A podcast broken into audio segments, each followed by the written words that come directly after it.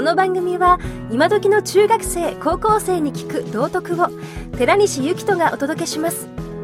先生方お楽しみください。保護者の方もどうぞ。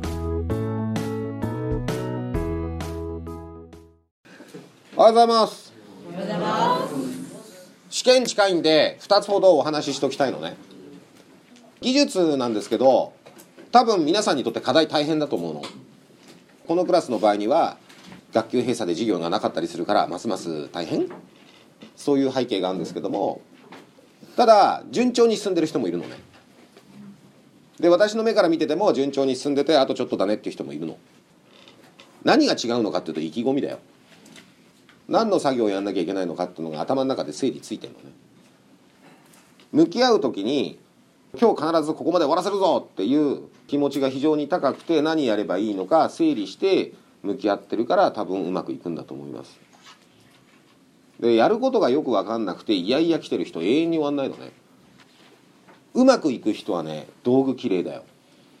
うまくいく人は工具箱の中きれいだよ。のみで刃物をちゃんと研いででそれで切るわけだからまず鞘にきちっと締まってないようなのみダメだよね。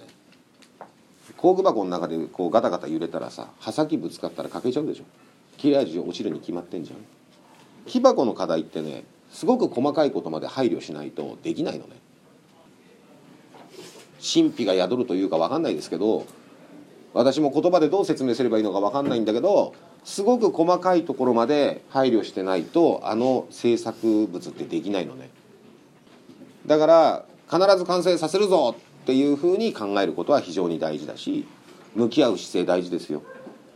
で向き合う姿勢っていうことで言うとね放課後自由に使っていいですよどうぞっていう態度で私はいるんですけど夕方とかねあんまり散らかってくると危ないから私掃除してっていうのね。で掃除してって言うと帰る人たちいるんだよ。さっといなくなる人いるね。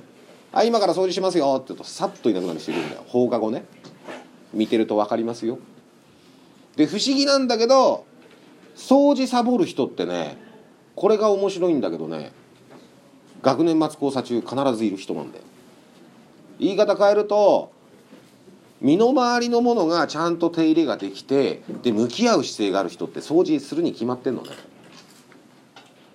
で掃除すら逃げる人っていうのはいやいややってんのね。でいやいややってる人は不思議とできないのね。向き合う姿勢っていうのは行動とか態度に出ますよ。掃除すらしたくない。できればやりたくない。道具箱のぐちゃぐちゃ？その人たちがすぐに達成するとは思えないですよ。脅かしてんじゃなくて私はそういうふうに毎年この3学期の学年末にそんなことを感じてます。でもう一つね。あの学年末講座近いじゃないですか。